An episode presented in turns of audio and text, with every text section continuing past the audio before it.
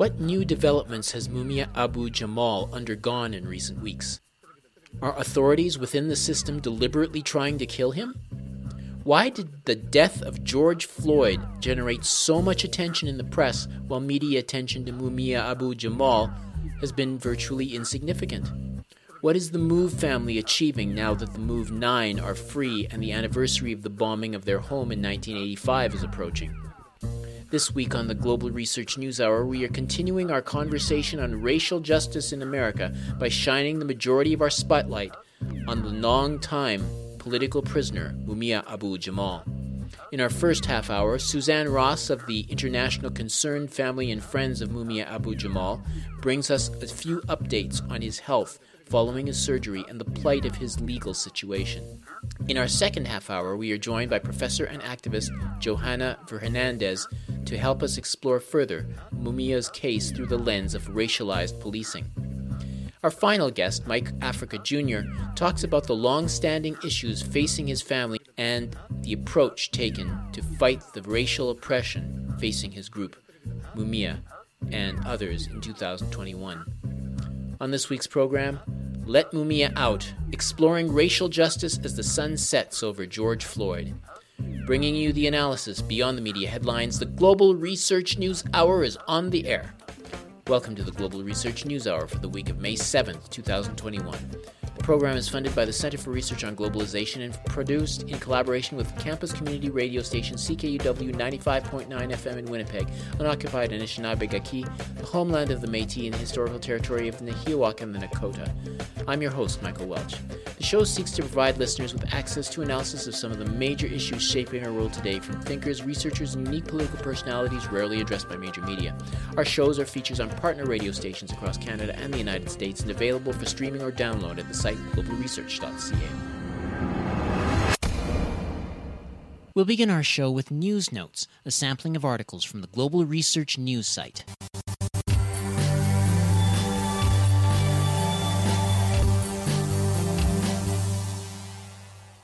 One of the world's most prominent medical doctors with expertise in treating COVID 19 has gone on the record with a scathing rebuke of the U.S. government's approach to fighting the virus. He says the government's strategy, carried out in cooperation with the Bill and Melinda Gates Foundation and the United Nations World Health Organization, has resulted in tens of thousands of unnecessary deaths and is now being followed up with thousands more deaths caused by a mass injection program.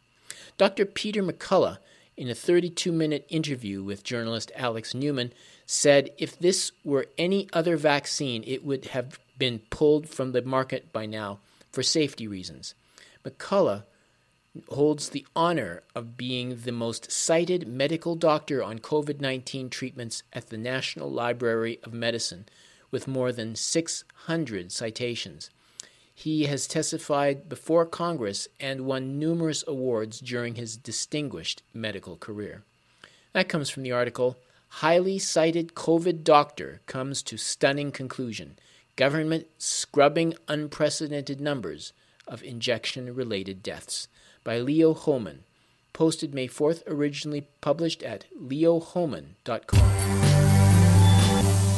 The family of 35 year old Anne Van Geest released a statement following her death on April 19th. Quote, it is with profound sadness that we share the news of Anne's passing as the result of complications after receiving the Johnson & Johnson COVID-19 vaccine.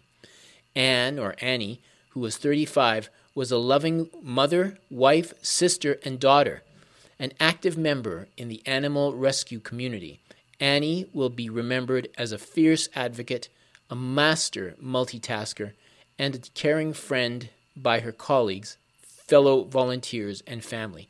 We ask for privacy for her family as they mourn Annie's passing and celebrate her life. Unquote. That comes from the article Experimental Adenovirus COVID Injections Continuing to Kill Younger Middle Aged People by Brian Shilhavy, posted May 4th, originally published at Health Impact News.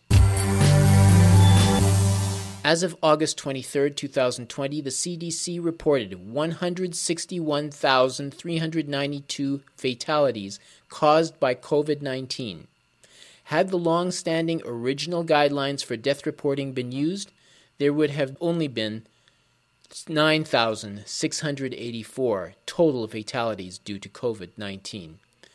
The CDC violated federal law as the Paperwork Reduction Act requires data collection and publication to be overseen by the Office of Management and Budget. Proposed changes must be published in the Federal Re- Register and be open to public comment. None of these transparency rules were followed. That comes from the article CDC Violated Law Inflated COVID 19 Cases and Fatalities How Deaths Are Reported by Dr. Henry Ealy and Dr. Joseph Mercola, posted May 4th, originally published on the Mercola site. Once again, it is not the virus, but the spike protein and the autoimmune response. Finally, Chun acknowledges that the new vaccines, quote, program our cells to manufacture the same coronavirus spike protein as a way to trigger our bodies to produce antibodies to the virus, unquote. The production and distribution of these potentially lethal injections goes way beyond mere recklessness. This is an unprecedented global catastrophe that could result in the deaths of millions. How long will this insanity continue? That comes from the article New Report Sheds Light on Vaccine Doomsday Cult by Mike Whitney, posted May 4th, originally published on the Unz Review. These are just a few of the featured articles appearing last week on the Global Research website. Regular visitors to the site are encouraged to send monetary contributions by fax, mail, or online.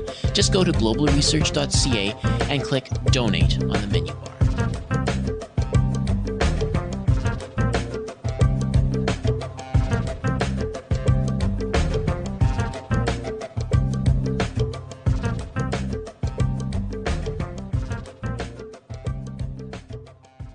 Mumia Abu Jamal, former Black Panther and journalist, was accused of the murder of Daniel Faulkner in the face of numerous examples of police and lawyers rigging the system against him. He's approaching the 40th anniversary of the event in December. He's now in a prison infirmary suffering from hep C, cirrhosis, a heart attack, and now COVID. Advocates are now saying the time has come to push harder than ever for his freedom. Suzanne Ross is a New York City based clinical psychologist, longtime anti imperialist activist, and representative of International Concerned Family and Friends of Mumia Abu Jamal. She joined us now to share more of his medical, legal, and political situation. Mumia is um, had the surgery, the open heart surgery. It seems to have been successful. Um, he, um, you know, as it's defined medically, he's back in the prison in the uh, infirmary. And he will be there for a while because he obviously is recovering from major surgery. Um, the situation of course once not only not only is the infirmary not the most inspiring of confidence because he has gotten very sick there in the past and they don't always do the right things. So um, it's not a great situation. And uh, as you know, uh, Mumia, on top of the before the heart surgery, already had COVID, and so he was subjected to that. And prior, and they didn't. They, you know, he diagnosed himself, and they insisted he didn't have it. And finally, when we all made a big fuss, they took him to a hospital, and the hospital said he was right. He did have COVID. In addition, of course, he has the vestiges of the hepatitis C situation. So he has cirrhosis of the liver and he has this uh, horrible skin um, disease that is very, very painful and um, he itches all the time and needs to, he's extremely uncomfortable. So, uh, and the fact that Mumia is 67 years old without, um, with conditions prison conditions, not not the kind of conditions if you or I had a heart problem of that seriousness, we would do everything to alter our environments to minimize the risk of exacerbation of the heart disease. But of course, he doesn't have that kind of control. He doesn't have that control over his diet.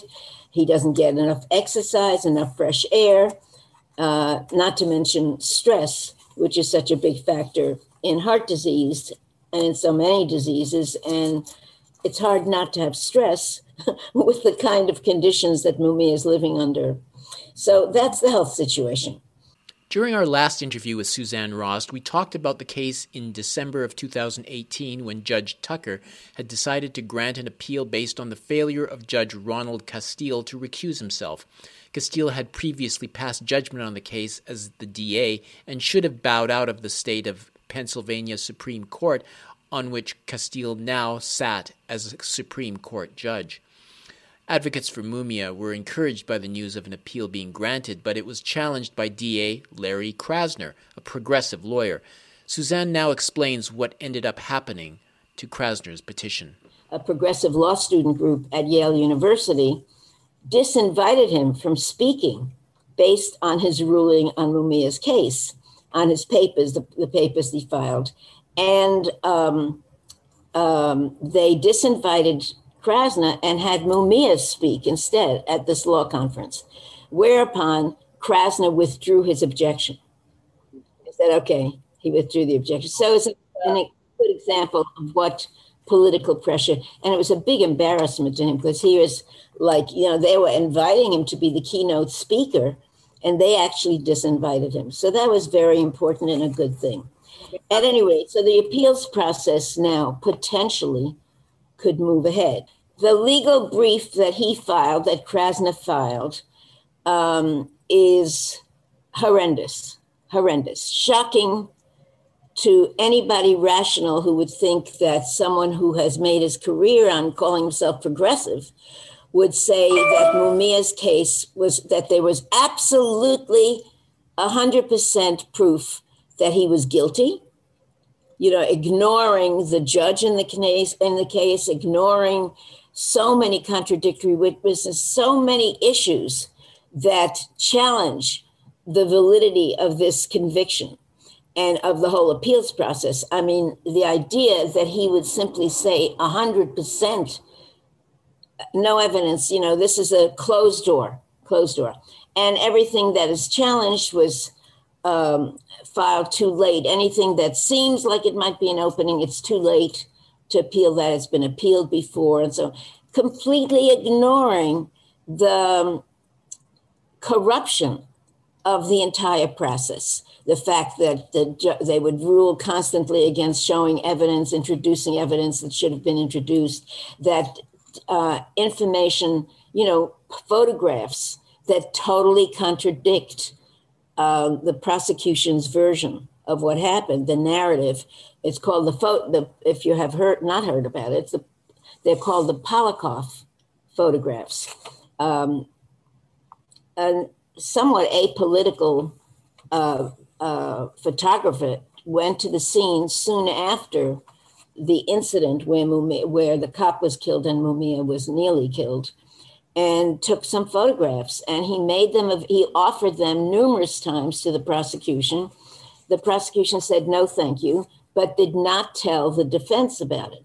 These pictures are amazing.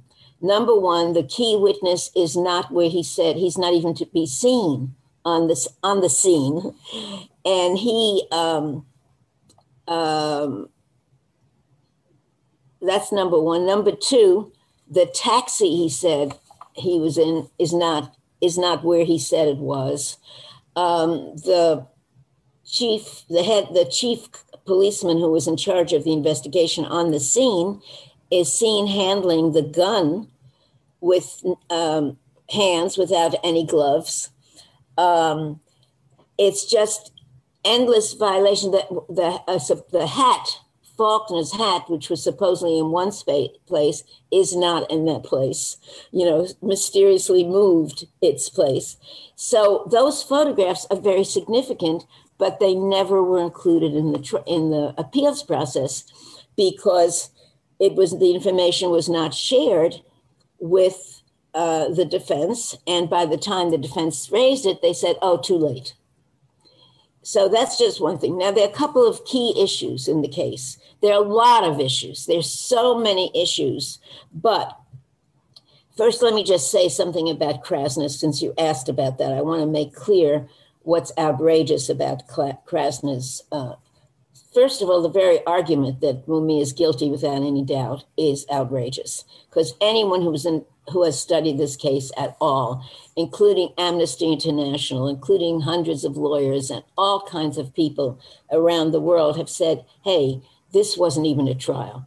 A lot of a lot of people put a question mark next to trial, and uh, Amnesty International said it didn't meet the minimal standards of international law on what's considered a fair trial and went through example of ex- issue after issue the involvement of the police the fact that the police campaigned so heavily for mumia's killing fry mumia was not a, a secret fry mumia was the slogan that was out there by the police put out all the time and um,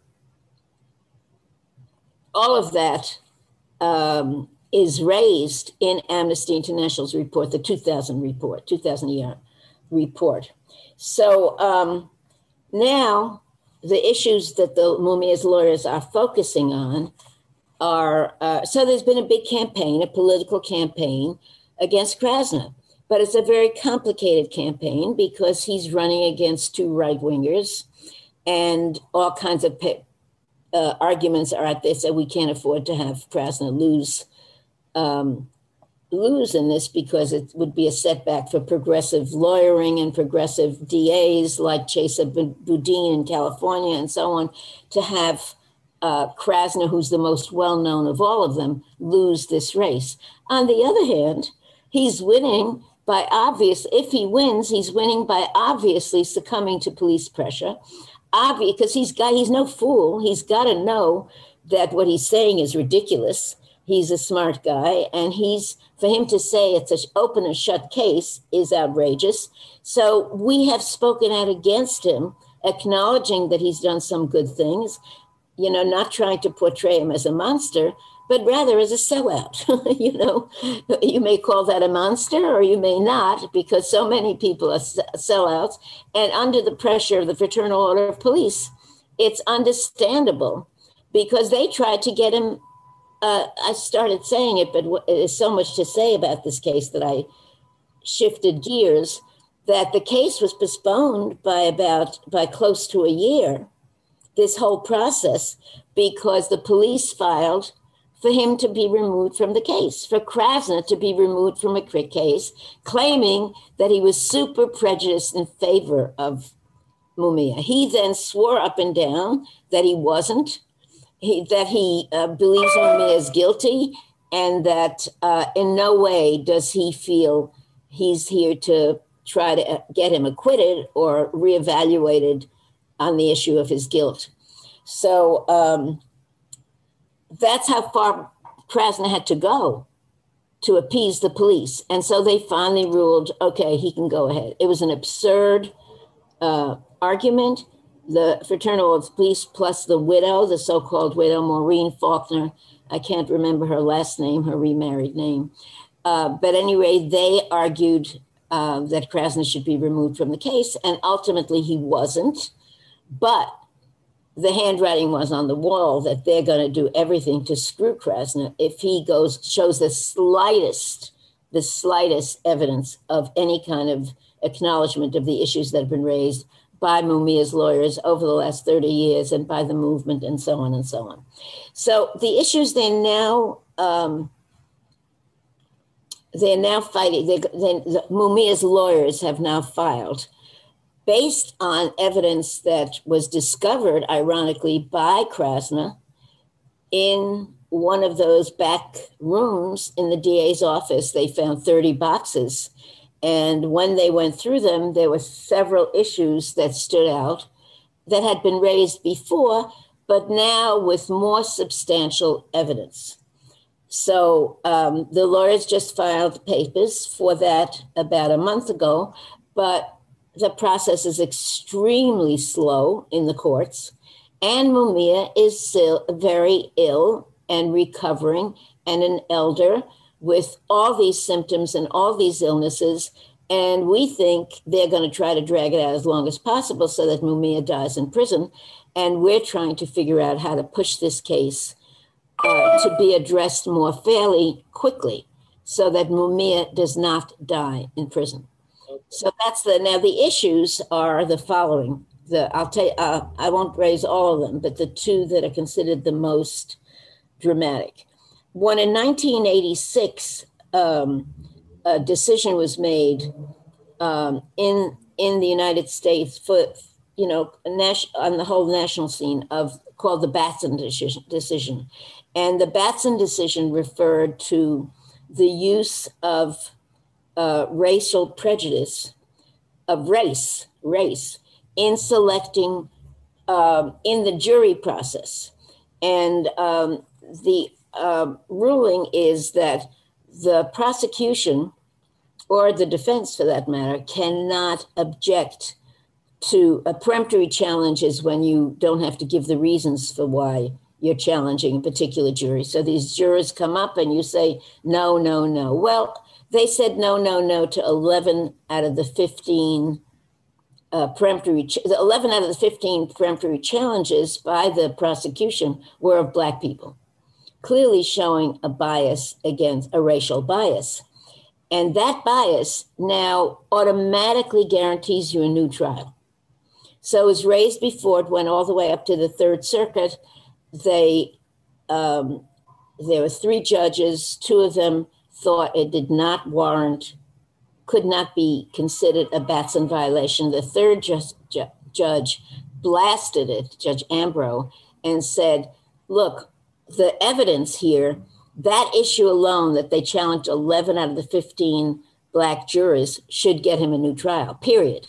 But it was two out of three and it didn't get it. Now it's being raised again, and the new situation is based on material that was found in these boxes was that um, you see the DA writing notes about the race of the jurors. And so there's concrete evidence that race was actually considered. And that is a very, very powerful issue if um, Judge Tucker, again, and the whole process allows it to be considered. So that's number one. Number two is the star witness, whose name is Robert Chobert, C H O B E R T, um, who uh, was convicted of um, uh, creating a fire, uh, of burning down a school, of you know a lot, a lot of things, and he was a um, uh, he was on parole and was in serious situation. And he is their key witnesses well. Lo and behold they find in these boxes that he says to the da hey where's where's my money? Where's my money and um, what could be more suggestive i won't say conclusive but certainly suggestive of um, perjury and uh, some kind of bribe and so these are the two issues that are being focused on. There are others, um, all kinds of in, inadequate counsel, the fact that they didn't, the, the lawyers on various occasions way back didn't challenge the exclusion of certain witnesses. I mean, Sabo was a master at excluding everything from the record that could possibly get Mumia a new trial or acquit him. I mean, and they really went through every possible trick on denying, uh, you know, any opportunity. And so, uh, you know, there was a, um, a fourth person, Kenneth Freeman, who was in um, Mumia's brother's car, the one that had been stopped, that had been involved, you know, and he had run away from the scene. Several witnesses testified that they saw a person who resembled exactly his looks uh, run away from the scene very soon after the killing of uh, Faulkner. And um, that was never allowed into the record. So the, the exclusion of data, of important data, was a key strategy of the prosecution. So, the last thing I want to talk about, if we have time, is the political context. Um, so, we up? Do we have a minute or two? Okay. So, uh, number one, uh, Mumia's illness has certainly created a lot of attention all over the world. It's been, uh, people have been horrified, people have been terrified that he would die. And um, for many, uh, the first five days, they wouldn't let him communicate with anyone. Nobody knew where he was. Nobody ever did find out what hospital he was in. They wouldn't even, but they did finally concede after a huge fuss on letting his wife speak to him once a day for 15 minutes. But his lawyers couldn't speak to him his uh, the doctor of choice on the outside that he wanted as a consultant couldn't speak couldn't even know where he was couldn't look at the records and so on and so on. So the uh, the it was pretty outrageous to the logical um, to a logical mind focused on justice. On the other hand it was completely legal. Nothing they did was illegal. All these things are system wide and happen to prisoners all the time. And and the United States government in its various forms, and the police, and everybody has made sure that this would continue.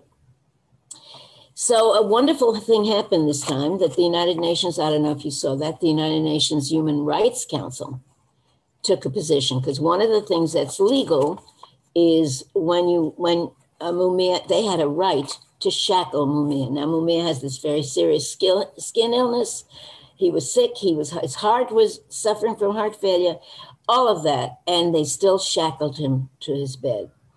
And so we made a big campaign about that, and the United Nations took a position. The United Nations Human Rights um, uh, Council took a position saying that shackling Mumia Abu Jamal is deplorable. And this, of course, went all over the world.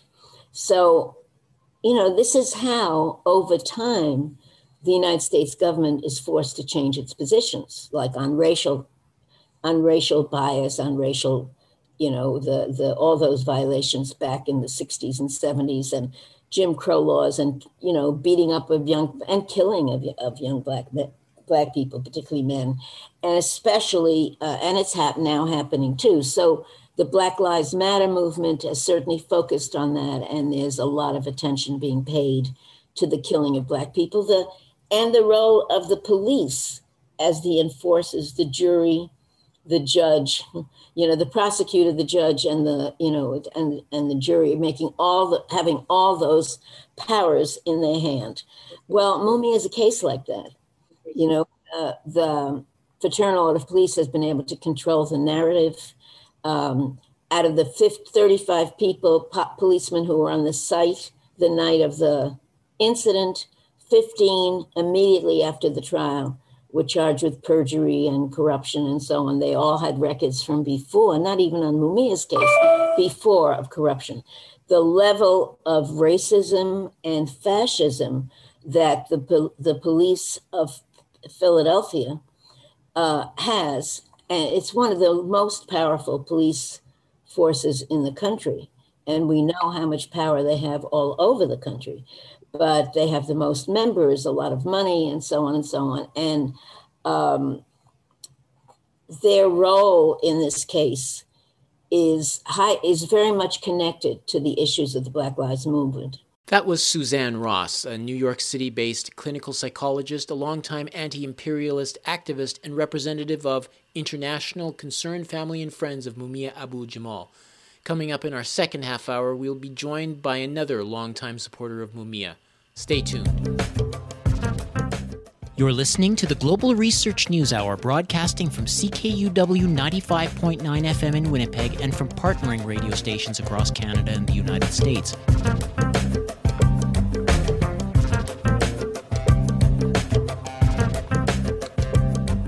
Johanna Fernandez teaches 20th century U.S. history and the history of social movements in the Department of History at Baruch College.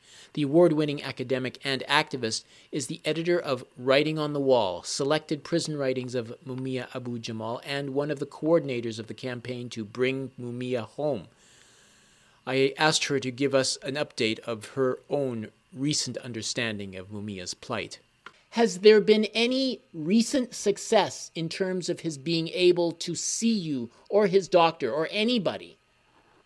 Part of what we've seen over the last year is a complete shutdown of prisons, wherein prisoners are not able to see their attorneys or loved ones uh, or friends. So there is absolutely no visitations. There are no visitations to prisons anywhere in the United States that I'm aware of. Definitely not in Pennsylvania.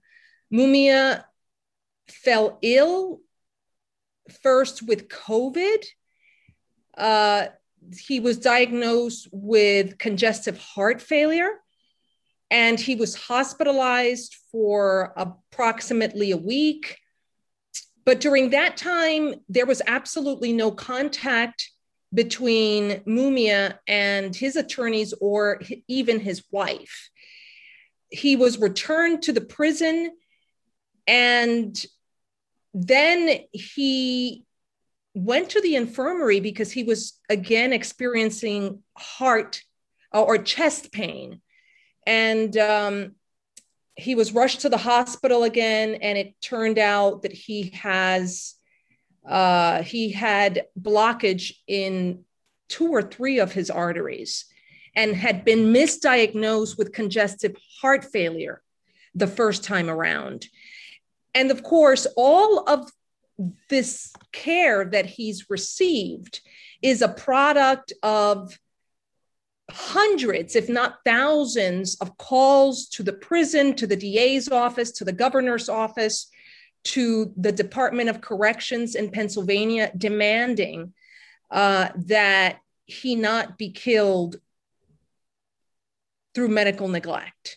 So we've succeeded in in pressuring the prison to keep a close eye on Mumia and to give him uh, the best possible medical care that a prisoner can get.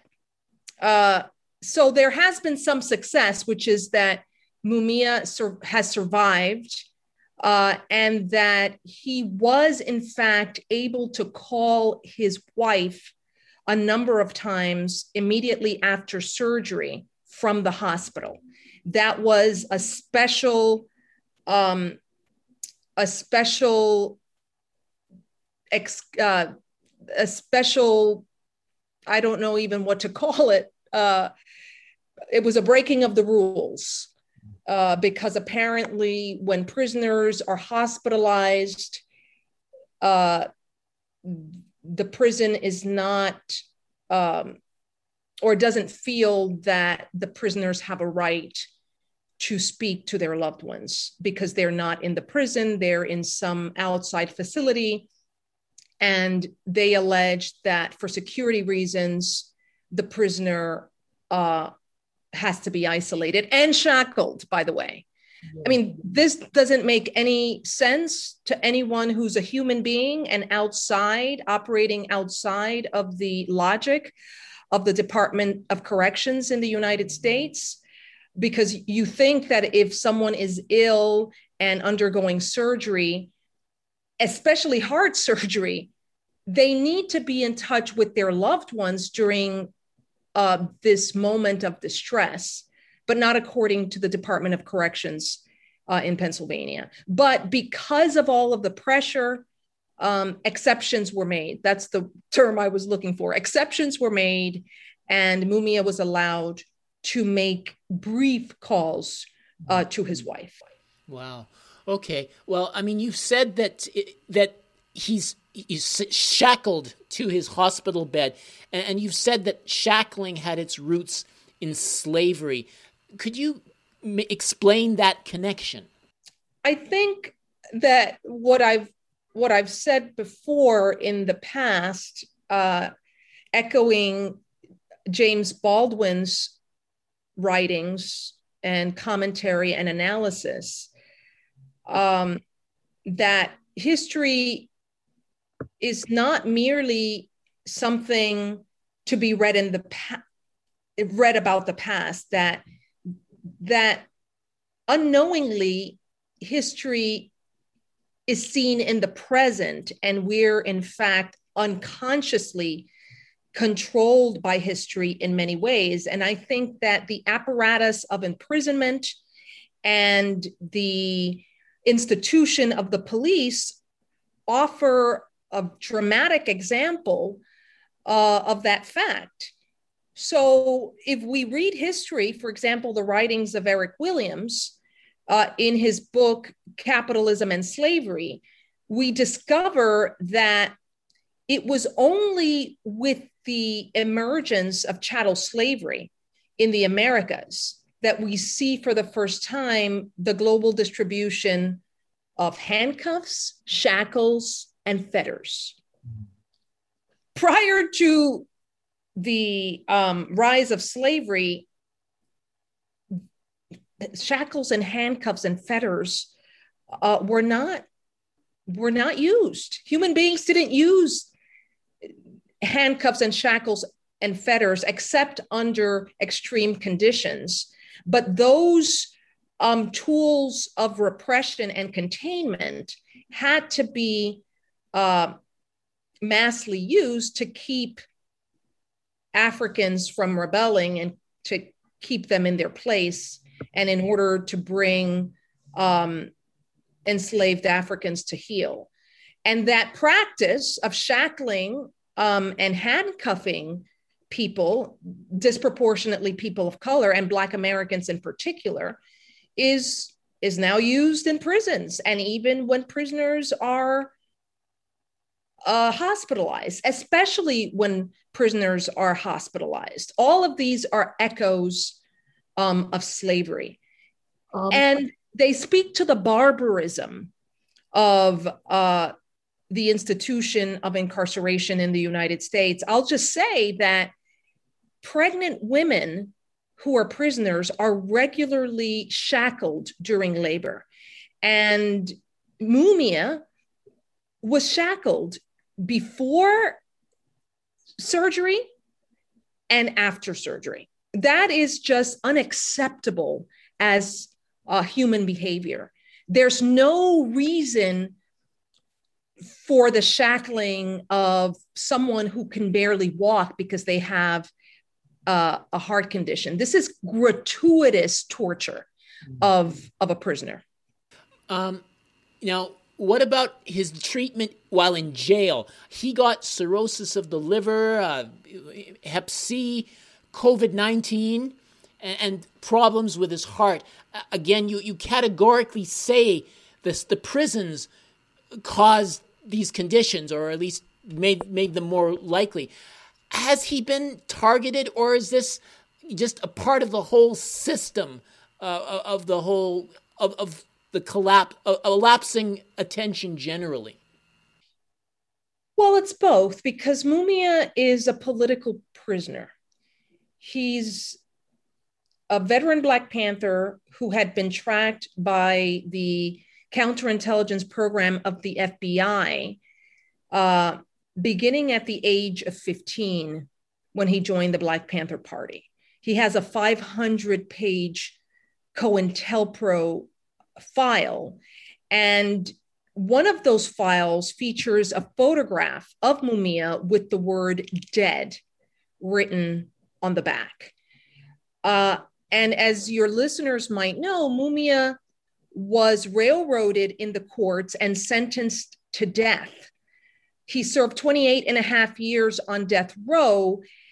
And finally, a federal prison, uh, a federal court determined that his death sentence was achieved unconstitutionally, and he was then resentenced to life in prison without parole. However, when this happened, the widow of the police officer he's falsely accused of killing um, literally told the New York Times that she wishes death upon Mumia, that she expects that he will be taken care of in the prison um, by the riffraff um, and the lower form elements that populate the prisons. Literally, those are her words to the New York Times.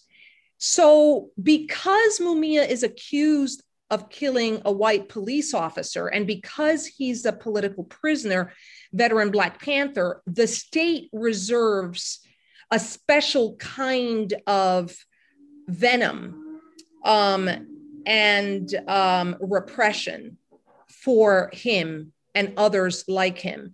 But then there's a broader uh, problem, which is that in the United States, prisoners have so been dehumanized and disfigured in the public square that Americans accept that prisoners should be treated horrifically and inhumanely. So, part of what we have in American prisons is, for example, meals that are prepared by contractors that um, cost under 75 cents. So, the diet that prisoners eat, you know, are have access to uh, is dead is deadly. Literally produces high blood pressure, filled with sugar and salt, preservatives. And so we know from all kinds of studies that um, the diet to which prisoners are subjected ages them prematurely. But then the prisons are a site of violence that also um, that also ages increasingly or disproportionately the black body and uh, the bodies of the disproportionately Latinx people um, in these dungeons. Mm-hmm. So, so we're talking about uh, a system, uh, an institution that uh, that deteriorates the health of human beings, mm-hmm. both psychologically and physically on on the, the, the, racial violence of this. There there were massive rallies for Mumia on his 67th birthday. Um, the, the man has fans all over the world. The George Floyd death got dogged press attention, uh, but Mumia's current health crisis and the issues around it, uh, involving obvious corruption on the part of fraternity of officers and other lapses, get zip. So how, how do you explain that? I mean, is it part of that whole special category you were talking about, or, or why is there so much attention to George Floyd and so little to Mumia? I'll be frank and say that the media um, is attracted to a kind of police terror porn against Black lives and Black bodies. And that's what the George Floyd murder represents. And uh, it's a horror. But I think that the replaying of that tape uh, re traumatizes racially oppressed people in this country and certainly uh, Black people. Uh, and the lack of the lack of attention to Mumia's case has everything to do perhaps with the fact that there's a deep denial in this country about the existence of political prisoners. Like Mumia Abu Jamal and other veterans of the 60s movements who've been imprisoned for decades for their political involvement and the and for the positions they took um, in the 1960s. Mm. I don't know. You know, Mumia is a world-renowned uh, writer, an award-winning radio journalist. He's written like 14 or 15 books from prison. Um, he's escaped death numerous times uh, that's death at the hands uh, of the state while imprisoned. It makes no sense why a case like this one wouldn't be getting more attention, especially in this moment of COVID. uh, when there is a movement demanding that uh, that prisoners over the age of 50 and those with pre-existing conditions be released from prison because uh, prisons are COVID death traps. Mm-hmm. The priorities of the American media are are are driven by the fact that the media is is controlled by approximately five uh, corporate large corporations, uh, and, and, it's not in the interest uh, of those corporations to to advance other stories like like like those of prisoners like Mumia that raise questions about the entire organization of American society. I mean, if Mumia is set free, he has the potential to smash the fraternity of police and, and a wide array of individuals. Uh, wouldn't that system act to protect themselves? And, if so, what tactics would they use to protect themselves should Mumia be set free?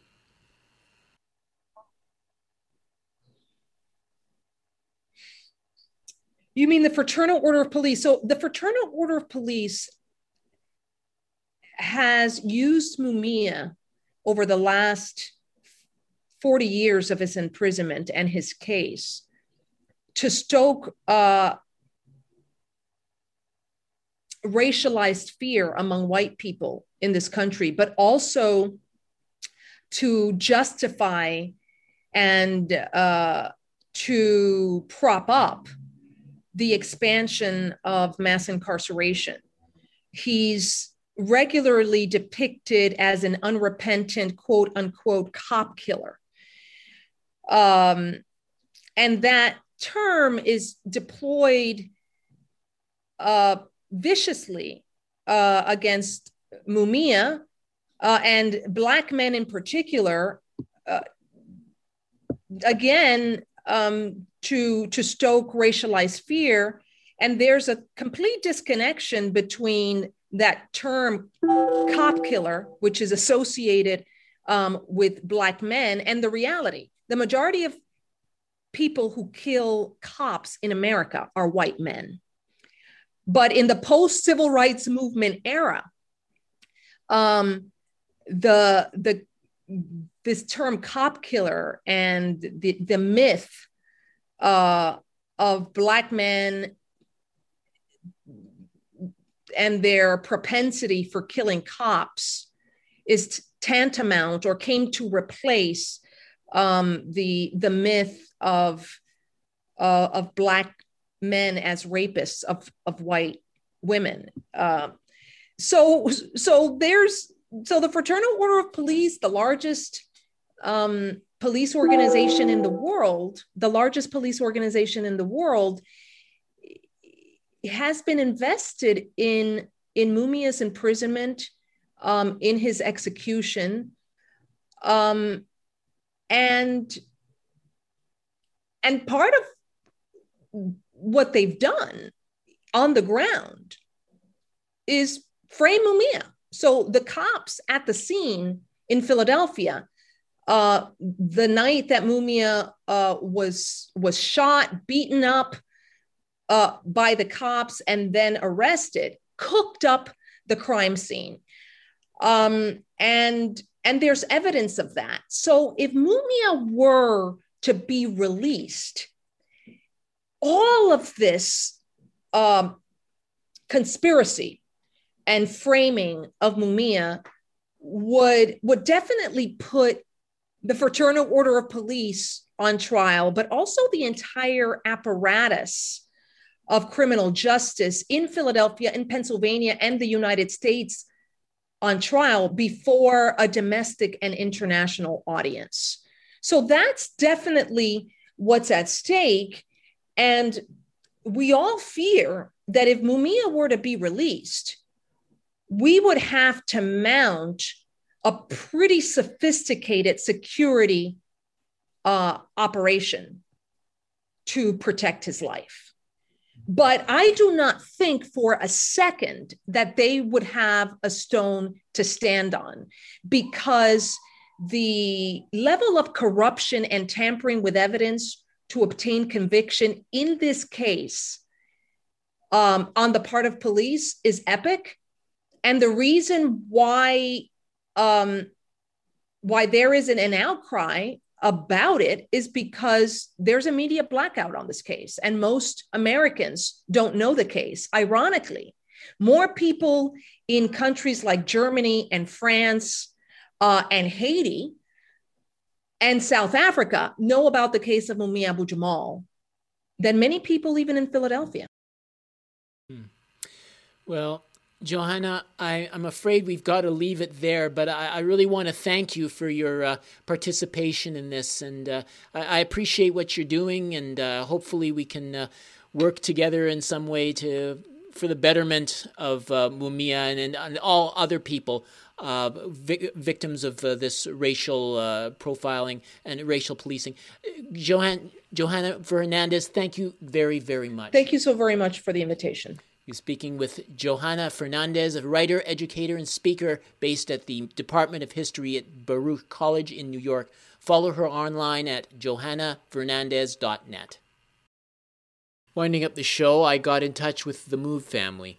They too have suffered at the hands of extraordinary state oppression at the hands of the cops who arrested nine of its members in 78 and forcing them to endure 40 years of punishment.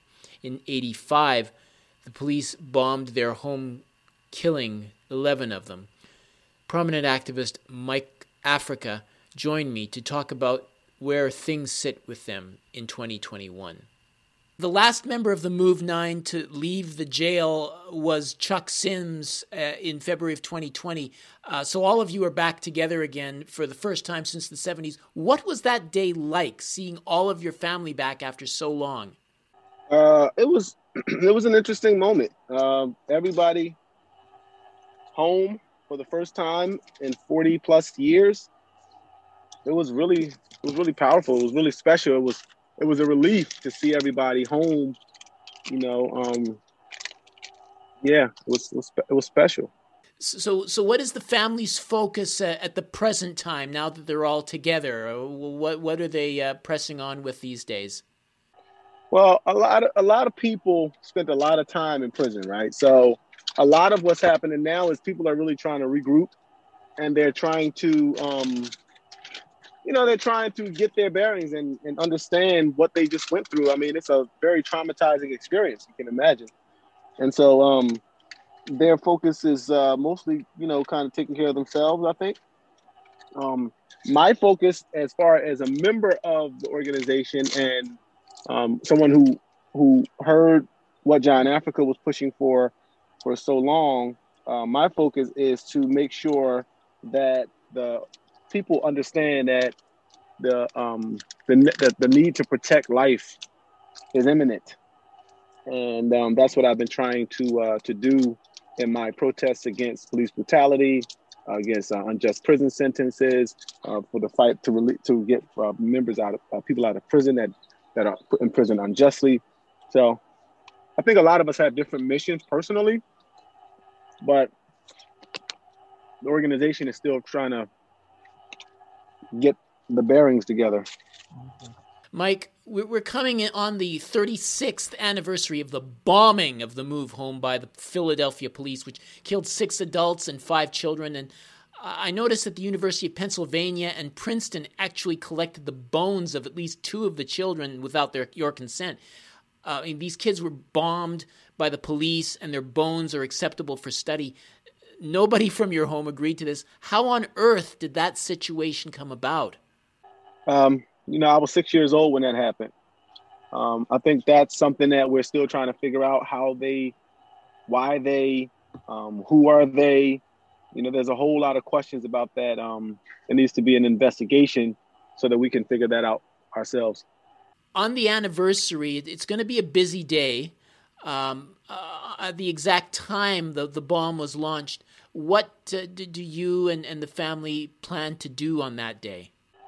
The um, the act the activities that we have planned are to um, there's going to be some members of the organization that are going to speak um, and talk about what they remember. There's going to be some members of the community that remember what happened that are going to do some speaking. And we're going to make sure that we lift up and, and remember the names of the people whose lives were lost. Uh, you also have a, a, book coming out on the 13th uh, 50 Years on a Move, the history of the Philadelphia based Move organization. Are there slices of information in this book that even people who are actually familiar with your group won't know much about? You know, for the for over the years, we've talked about a lot of different examples about the history of the organization and the stands that we took against injustices I think the highlight of the book for me was a protest against um, a talk show a talk show host who uh, handcuffed a monkey um, for the monkey being on his set and acting out, and then shortly after that, the next week, Move members went to that studio and handcuffed the host to show them how the monkey feels.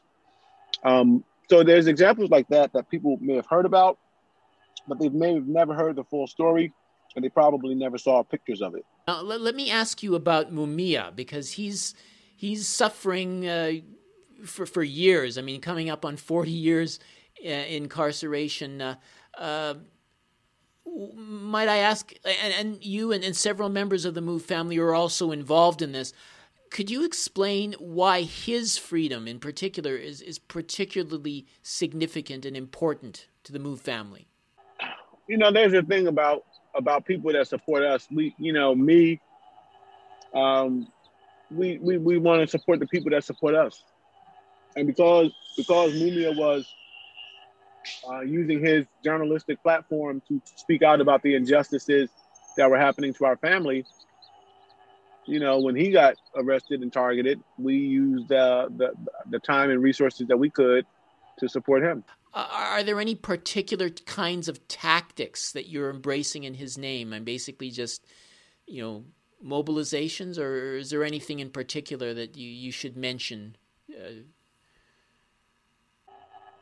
a lot of what's happening is the same as we've been doing. We may change it up a little bit, but protesting, writing letters to um, to uh, enforce law um, to officials to inform them uh, and trying to get them some pressure so that they can feel the need to to do something about his situation. Um, but our taxes don't don't change much. Okay. Well, is there anything that uh, you know people listening uh, c- can be doing in order to support you and, and the family and uh, your your various uh, concerns? Maybe right away. Yeah. So, fifty years on the move is out now, and um, as a way to do two things at once, I created this with a partner um, and with support from the family um, for the purpose of number one, getting information out to the people to, to learn the history about the organization so that people can know and you know get involved. But then also it does another thing, it supports financially because you know we are we're paying for this struggle out of our pocket. We're paying for this out of our own work from our nine to fives and any support that we could get, get financially from from people it helps so people could go to my if people could go to my website uh, www.mikeafricajr.com there's a place where they can um, purchase the book and um, get a history lesson and support this movement at the same time okay. Mike Africa, it's really great talking to you again. Thank you so much for sparing, sharing a little bit of time and, and a little bit of your, your life with our listeners. Thank you, Mike. It's good to connect on the move. Mike Africa Jr. is the son of two of the Move Nine and an outspoken activist in Philadelphia. You've been listening to the Global Research News Hour, a program funded by the Center for Research on Globalization and produced in collaboration with campus community radio station CKUW 95.9 FM in Winnipeg on occupied Anishinaabeg the homeland of the Métis and the historical territory of the Nehiyawak and the Nakota. The show is aired on other radio stations across Canada and the United States and is available for streaming or download at globalresearch.ca. To leave feedback on this program, please email globalresearchnewshour at gmail.com. I've been the show's host and producer, Michael Welch. Thank you once again for listening.